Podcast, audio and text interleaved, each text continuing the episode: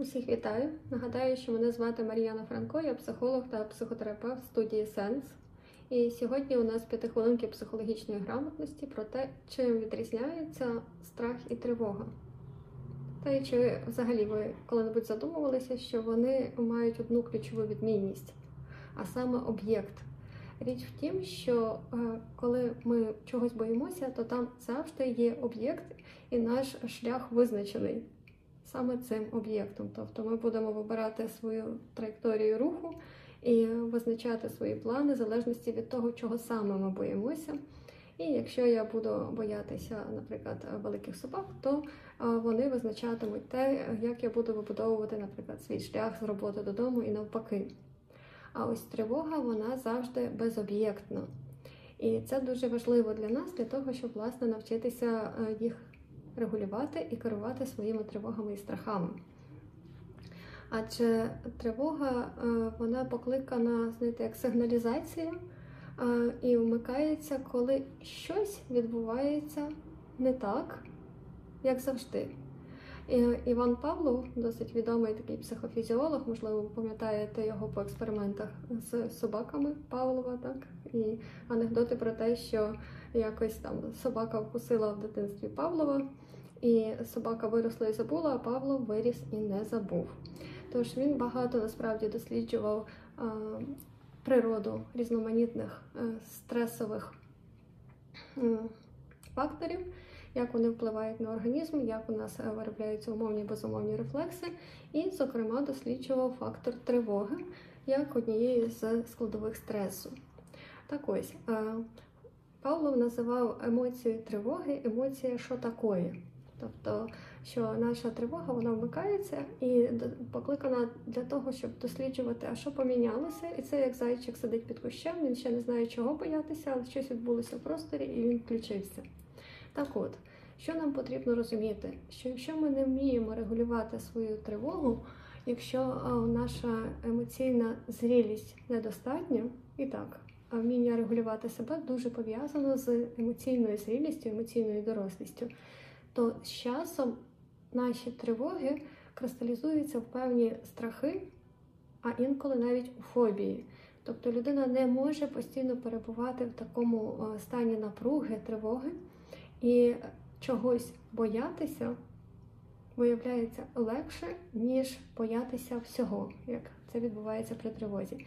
І а, одне з пояснень фобії якраз полягає в тому, що коли людина утворює собі фобію, то вона, хоча б може, е, уникаючи об'єкту страху, трохи відновлюватися і відпочивати.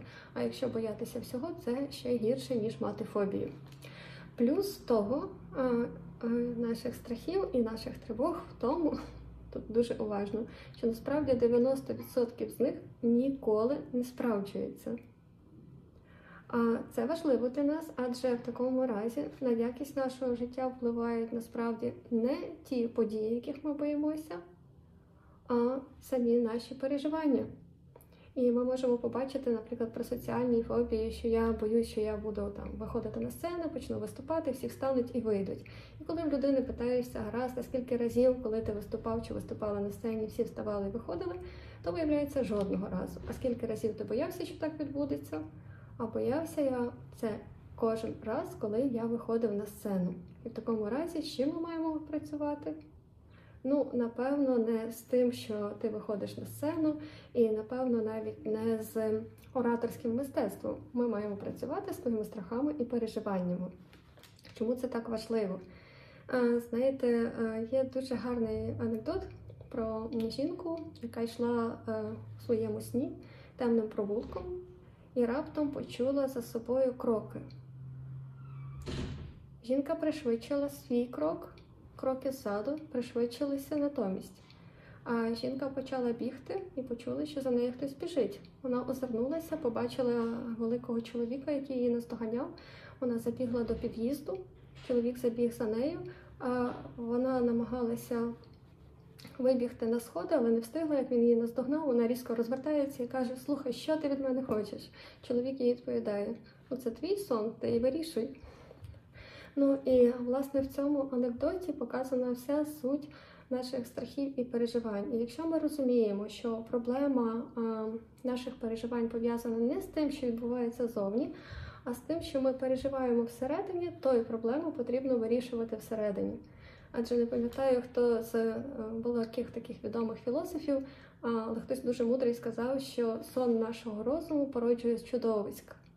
І в цьому контексті йдеться про те, що коли ми не усвідомлюємо те, що відбувається всередині нас, воно перетворюється на чудовиськ і часто на наші фобічні страхи і переживання.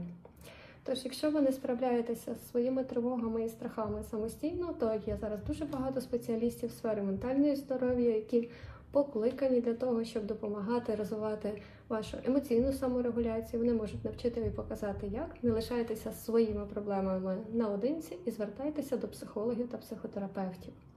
А сьогодні маєте гарний день, бережіть себе, бережіть близьких. Побачимося завтра і слава Україні!